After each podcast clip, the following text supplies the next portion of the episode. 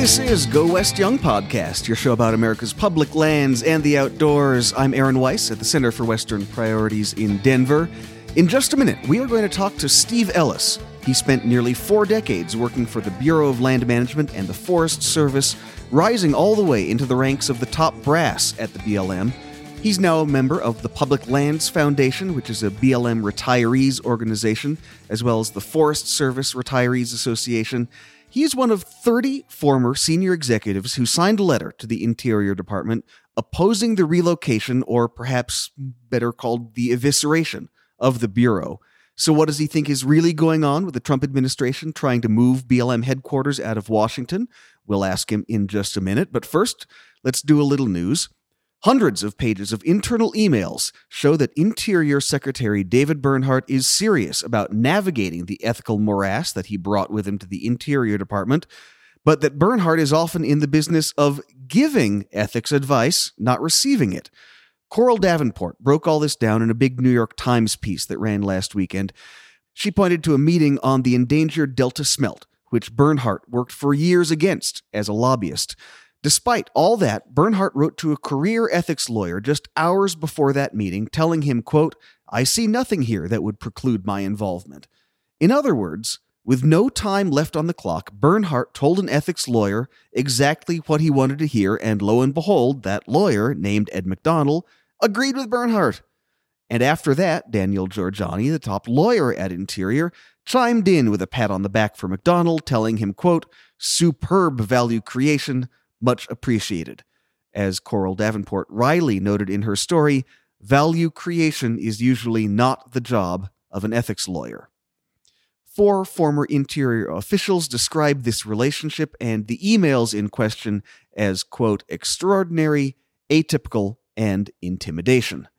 One other story to note, this one out of the Denver Post Colorado's oil industry is facing a financial reckoning over debt for years, Wall Street was happy to watch drillers grow production as quickly as possible, taking on huge debt in order to drill more and faster. But that is changing. Now investors want to see oil companies generate surplus cash, not take on more debt. Over the last five years, the eight largest public producers that are active in Colorado have spent $27 billion more than they made. So they are saddled with debt, capital is running short, and oil prices are relatively low.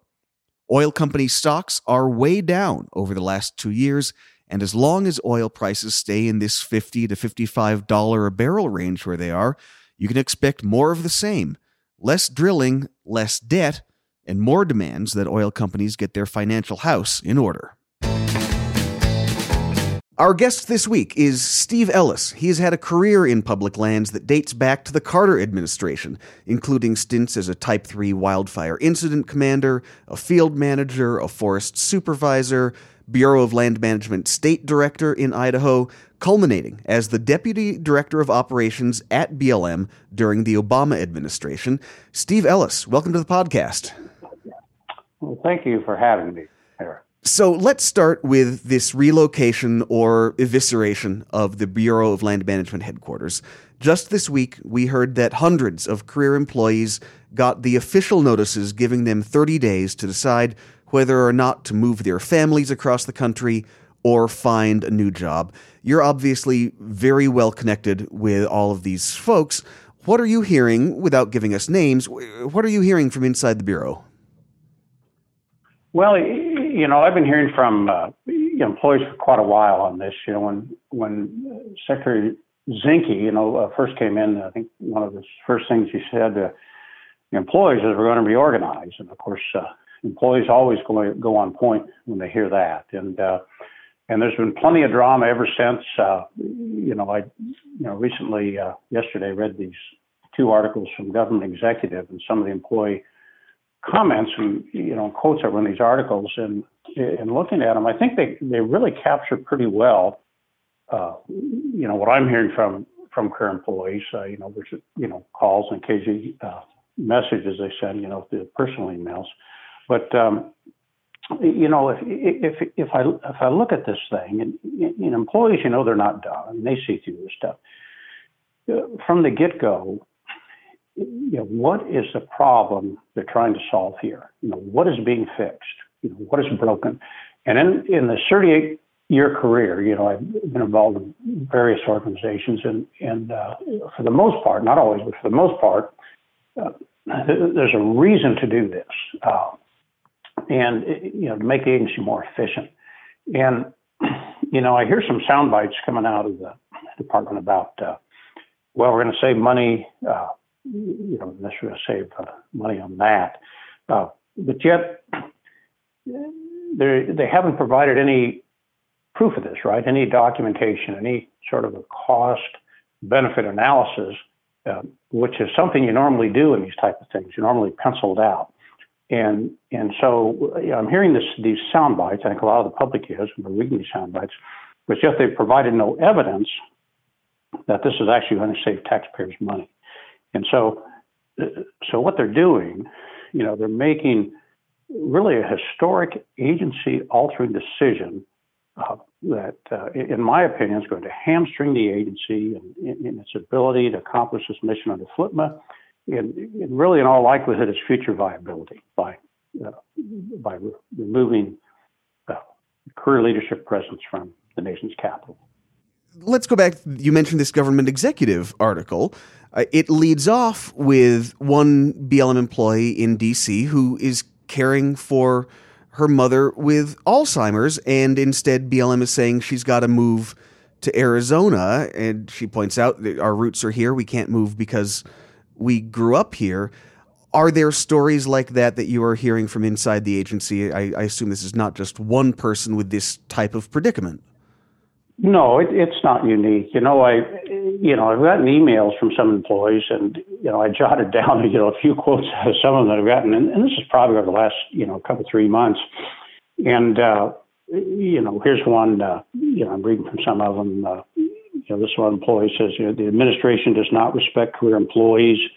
Uh, you know, we are the swamp. We're getting blamed for their actions, uh, which, as you know, is not accurate. Uh, you know, a lot of good people are fleeing the agency. You know, that was uh, one email.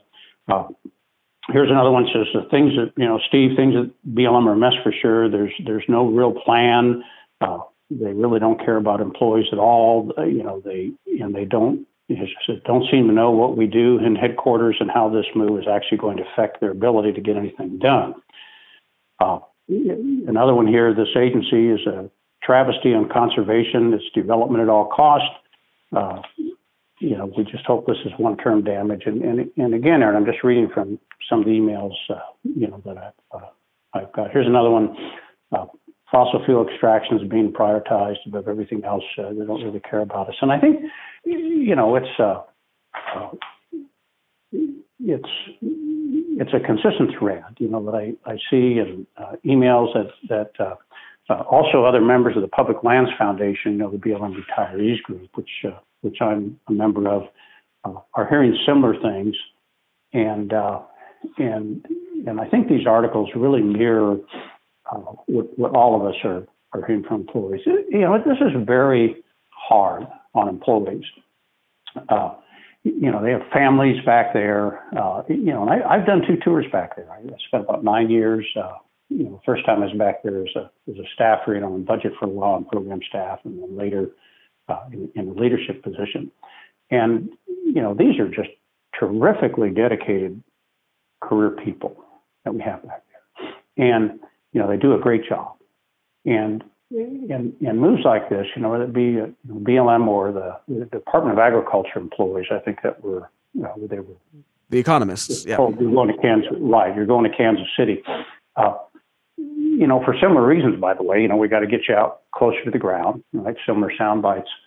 Uh, you know, it, it creates really uh, extreme hardship uh, and, and affects morale tremendously. So, uh, out of these 250 Bureau of Land Management employees at headquarters, do you have a guesstimate yet as to how many of them are going to actually relocate and how many are going to quit? Is this 50%, 75%? Where, where do you think this is going to end up? Well, you know, I don't have the exact numbers. The letters, I think the letters went out yesterday. Uh, you know, they sent letters. They had to send letters out to the senior executive service members. I think that may have happened a couple weeks ago. You're going to, you know, the West Slope.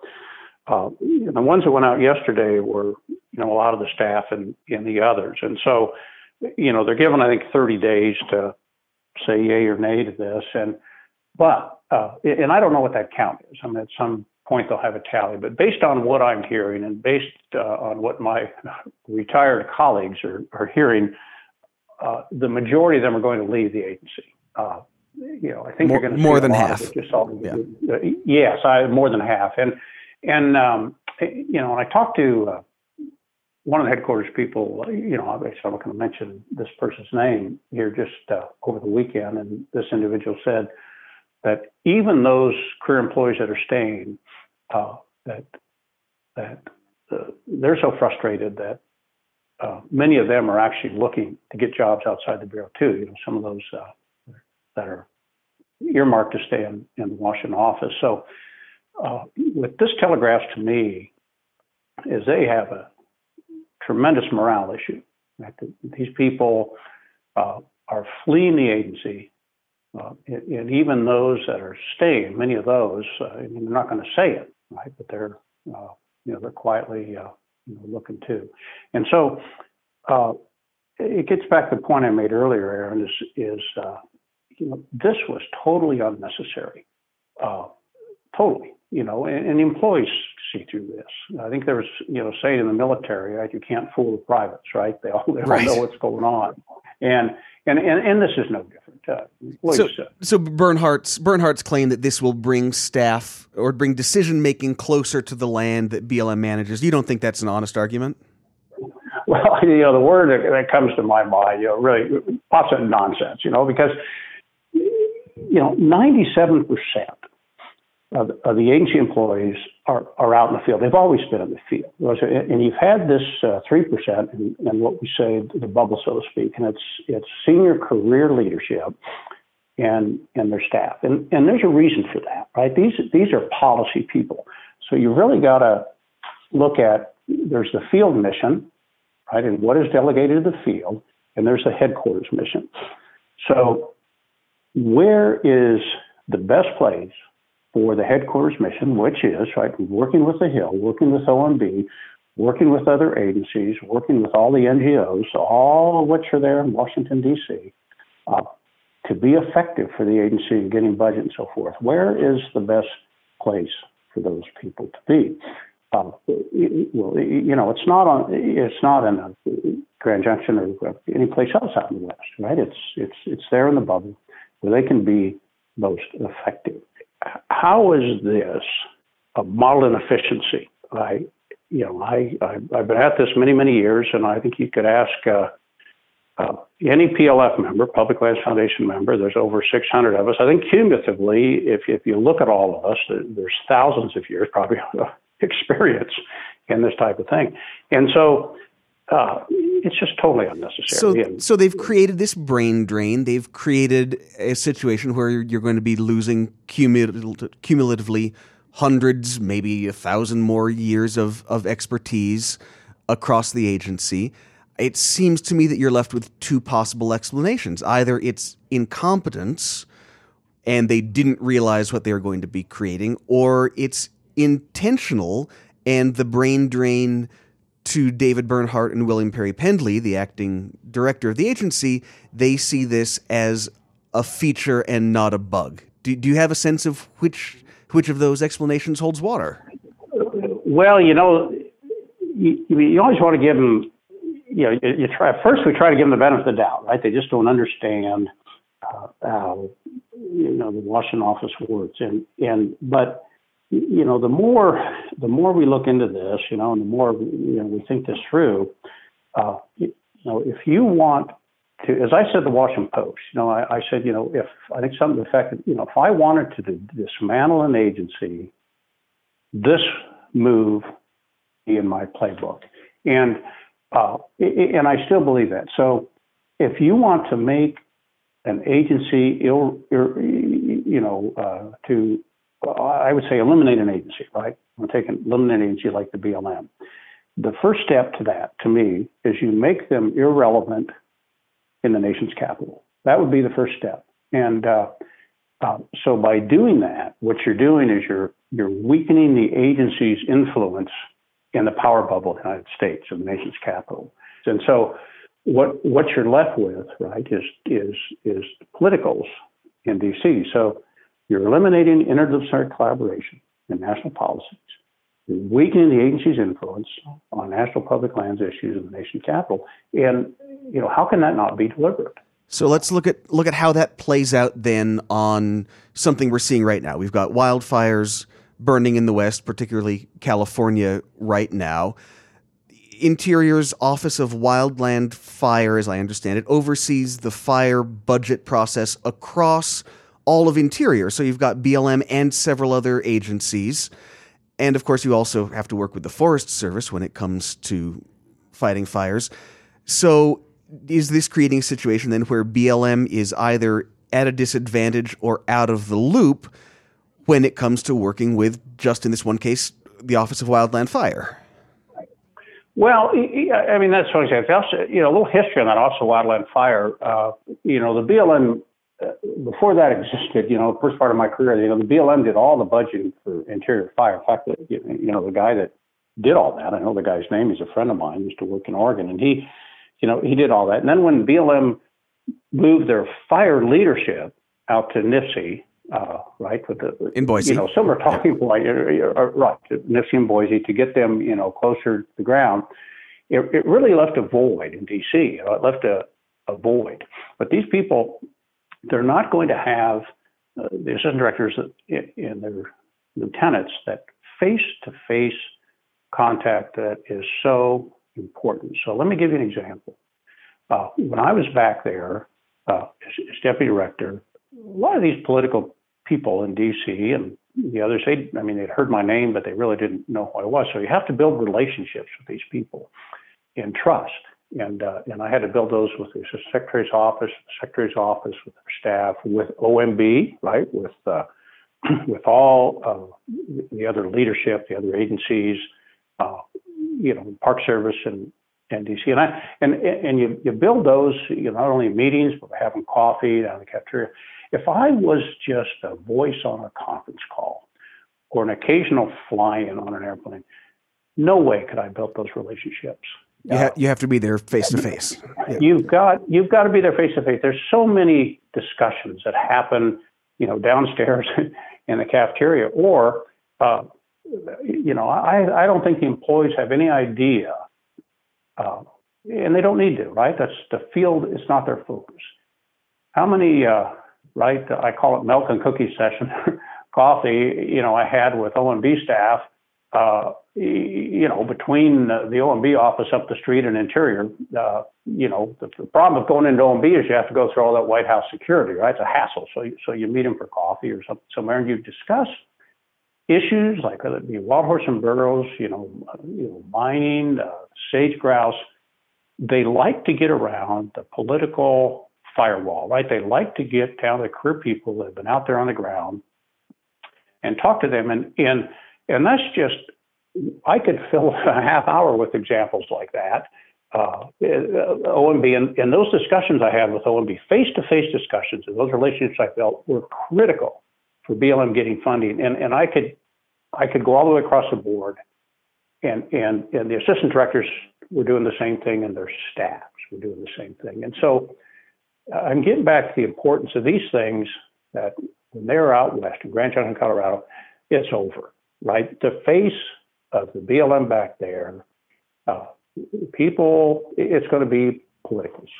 So and, well, let me ask then, looking forward, uh, we're we're heading into a, a presidential campaign, and we've seen public lands issues come up already. If you got a call from any number of these campaigns that are thinking about campaigning out west and how to talk about public lands and what to do about these agencies, BLM, the, the USDA economists, what advice would you give any of these campaigns on what what how to undo the damage because it sounds like we're now at the at the point where there is significant possibly permanent lasting damage being done both to these employees and their operational capabilities. If someone, if a campaign came to you and said, All right, give us a platform, the top three things a future candidate or a, a future president could do on day one to reverse the damage, what's at the top of your list? Yeah, and, and this is as a retiree. Those career people, you can't go right, there. They, right? they, they can't say that. Right? They, they, have to come right, to you. Right, they have to come to you to ask this question. Yeah, that'll get you in trouble. At least you used to, right? Yeah, but, well, yeah. but yeah, if they came, if they came to me, uh, you know, and, and asked me those questions, uh, first of all, you know, some of these things I've seen in the past, you, you know, they, they can be undone. And, and, and, and, and some of the discussions I've had with the employees, they're saying, well, you know, in two years, the BLM's going to get whipsawed again, right? If the, if the, if the, if the White House changes and, and we'll all be coming back.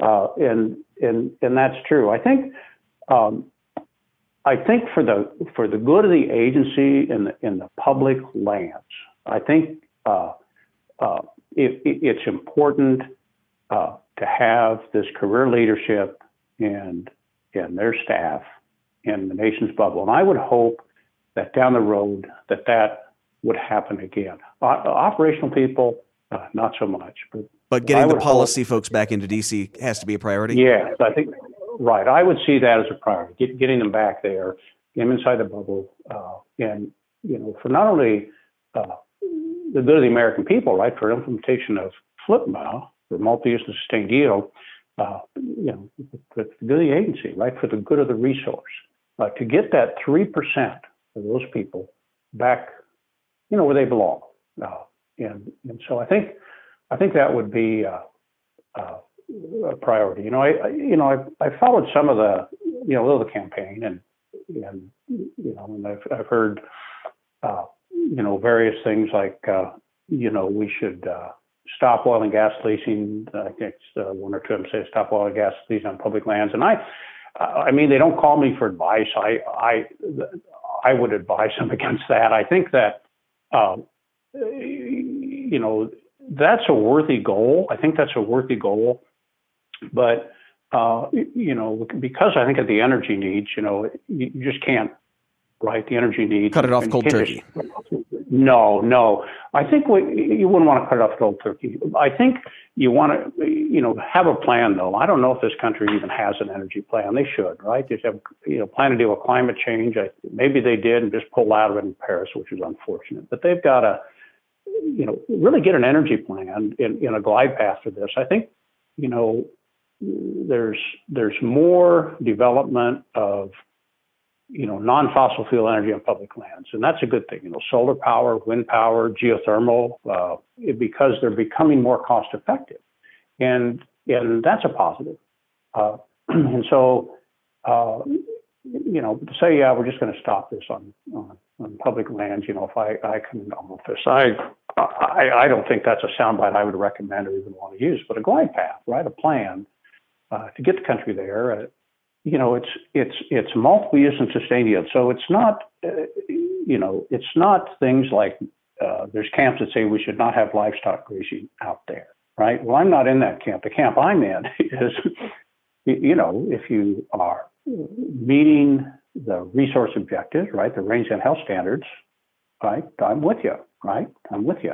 Uh, for, for oil and gas development, it's it, it really gets down to development in, in the right places. And, and every place is not the right place. I think, uh, you know, there are some areas that are just too special to develop. Uh, so, the, so the public lands play a role, but it, keep in mind, if you look at uh, Federal Land Policy and Management Act of 1976, uh, and I actually, uh, you know, I was going to talk to this, I pulled out something from there, and it says here, that I can, you know, you do things in a manner that will protect the quality of scientific, scenic, historic, ecological, environmental, air and atmospheric, water resources, and archaeological values, and where appropriate, will preserve and protect certain public lands in their natural conditions, have wide food and habitat for fish, wildlife, and domestic animals, provide for outdoor recreation, human occupancy, and use. And that's out of uh, FLPMA. But but what we have now, uh, and what the employees tell me is is things are really getting out of balance. Right, they're leaning right now over towards the extraction side. And, and I'm hearing this consistently, I read about this,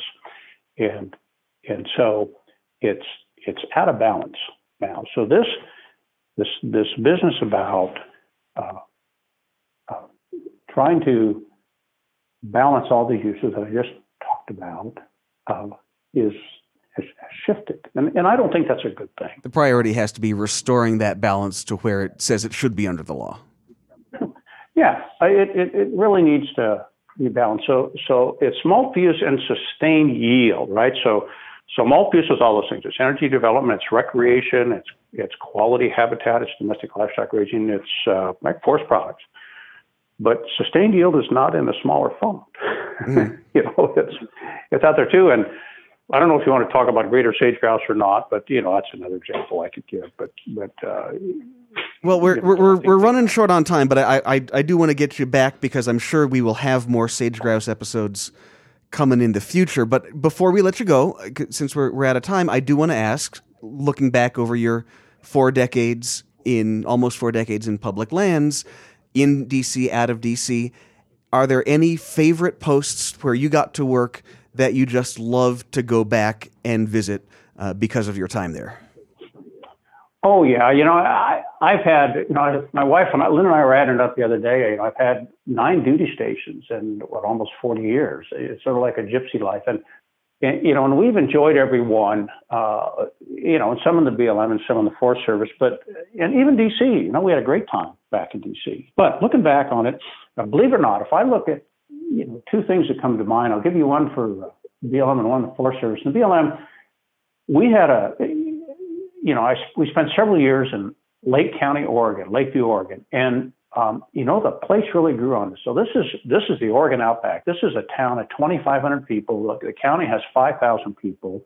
There's not a stoplight in the whole county. It's very rural. They're very dependent on public lands for their their, their economy. They have a mill there. And my wife was the only female medical practitioner in the whole county, right, in the entire county. And uh, you know, and you know, our kids, uh, you know, graduated from high school there active in the community. It, it was it was a wonderful place, and I still go back down there. It's, it's such a wonderful, warm community, and they uh, they embrace the government employees. So, Lake County, Oregon, Oregon Outback, it's beautiful, and the Forest Service. Um, you know, when I was on the Wallowa-Whitman up in Northeast Oregon, uh, you know, I used to go packing a lot up in the Wallowa Mountains and, and the Elkhorn Mountains, uh, particularly up in the Eagle Cap Wilderness and you know, horses and mules. And, you know, we had horses. We still do, by the way. we still have horses. And, and um, I, uh, I still love to go up in the Wallowas uh, and, uh, you know, on horseback. Uh, and uh, it's, it's just such a, a beautiful part of Oregon, a beautiful part of the country. And, uh, the things that I, I did, what I liked most about my time, I think it was working with the, the people. I think it was working with my colleagues, with their career people, and working with the communities. Um, I learned so much about collaboration from the communities that I worked in. Uh, you know, it'd be the Owyhee Collaborative in, you know, Owyhee County, uh, Idaho, the, uh, the collaborative they had, uh, the NRAC up in Wallowa County, Oregon, uh, working with these collaboratives and these uh, people that lived and worked in those in those communities, many for all their lives, um, it was so rewarding. So uh, there you go. Steve Ellis spent 38 years in public lands and public policy. He is a former deputy director for operations at the Bureau of Land Management, among many, many other titles. Steve, thank you so much for your time and your stories and your insight today. Really appreciate it. You're welcome, and uh, have a have a nice uh, nice day and a wonderful fall. Let's wrap up with a look back at this week in Western history. We are going back to what may be the very first scandal of the nation's conservation movement in 1909. That's when Collier's magazine published an expose that would create a rift in the Republican Party and drive Teddy Roosevelt out of the party. And it has some remarkable echoes in today's revolving door at the Interior Department. The whole incident is now known as the Ballinger Pinchot affair. Pinchot, of course, is Gifford Pinchot, who was Teddy Roosevelt's chief forester. Ballinger is Richard Ballinger, who had been Roosevelt's head of the General Land Office, the predecessor of the Bureau of Land Management. During the Roosevelt administration, Congress passed a law that restricted land ownership in Alaska, but land claims filed prior to 1906 would be honored. So, July of 1907, you have a syndicate run by J.P. Morgan and Simon Guggenheim, basically known as the Alaska Syndicate.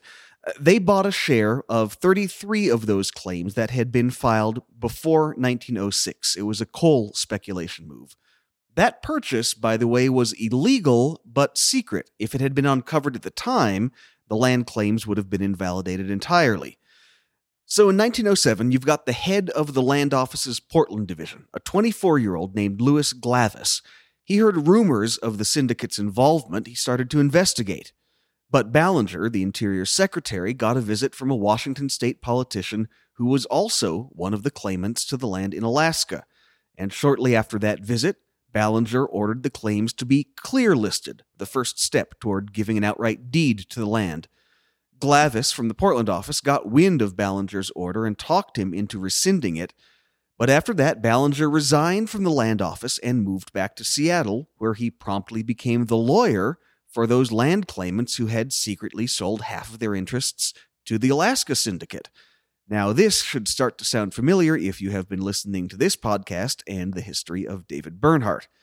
All right, so Teddy Roosevelt leaves office in 1909 and William Howard Taft becomes president. Who did he pick for Interior Secretary? Richard Ballinger, of course. Conservationists were apoplectic, hiring a coal lawyer essentially to oversee the public lands that Teddy Roosevelt had worked so hard to protect. Ballinger pretended to recuse himself from those Alaska land claims, but he pressed for a fast hearing to get to a conclusion on it. When Glavis from the Portland office said he couldn't finish his investigation in time, Ballinger replaced him with a less experienced lawyer. So Glavis turned whistleblower. He asked Gifford Pinchot for help, and Pinchot told him to go straight to President Taft, accusing Ballinger of negligence and endangering public lands. Ballinger defended himself with a 700 page report, and Taft said that he spent a week with the Attorney General studying the facts. Taft, lo and behold, sided with Ballinger, pointing to a report from the AG exonerating Ballinger, and the president gave the green light to fire Glavis for insubordination. Gifford Pinchot would soon get the boot as well. Glavis, the whistleblower, went to Collier's magazine, and this week, November 13th, 1909, Collier's blew the lid off the corruption with an article that caused such a scandal that Congress had to create a joint committee to look into it. But that committee was stacked, with eight Republicans, seven of whom supported Taft, and just four Democrats. Ballinger was prepared to sue the magazine for a million dollars, so Collier's hired a little known Boston lawyer named Louis Brandeis to represent the magazine and Glavis during those congressional hearings. By all accounts, Brandeis's work was spectacular. He proved that the Attorney General's memo that Taft claimed he used to exonerate Ballinger was actually written a month after Taft cleared the secretary, and that letter from the president was actually written by an attorney on Ballinger's staff. Now, despite all of that, the partisan committee exonerated Ballinger on a 7 to 5 vote, but Ballinger's reputation never recovered, and public opinion turned against the Taft administration.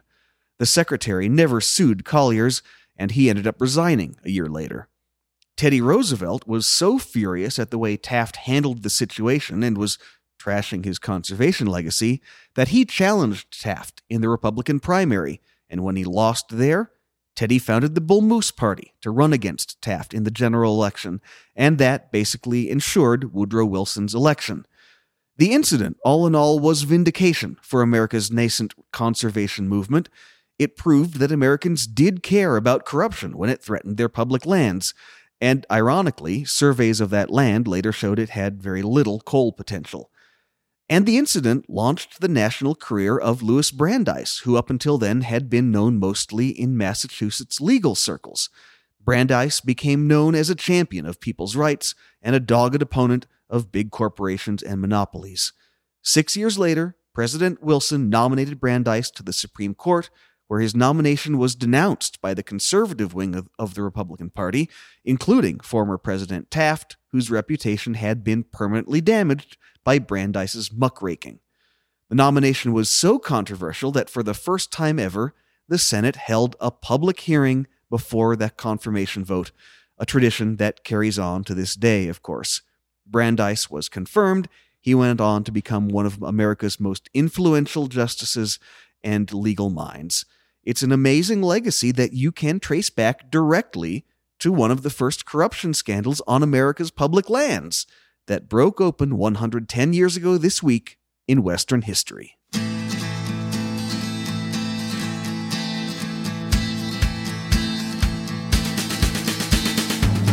And that'll do it for another episode of Go West Young podcast. Thanks again to Steve Ellis for giving us the inside scoop on what's going on at the Bureau of Land Management. Hey, also, my apologies for mispronouncing Kootenai National Forest in the last episode. It is Kootenai, not Kootenai or Kootenay, which is, I am told, the Canadian pronunciation, eh? Uh, thanks to Jason in Dillon, Montana for pointing that out. If I have screwed up any other names, do what Jason did. Send me an email, podcast at westernpriorities.org. If you enjoyed this episode with or without any mispronunciations, I would love it if you left a review on Apple Podcasts or shared it with a friend. Also, a shout out to everyone at the State Environmental Leaders Conference, which came to Denver this week. It was great getting to talk podcasts with you. We will be back in a couple weeks with an episode right around Thanksgiving. In the meantime, I'm Aaron Weiss, and on behalf of the whole team at the Center for Western Priorities, thanks for listening.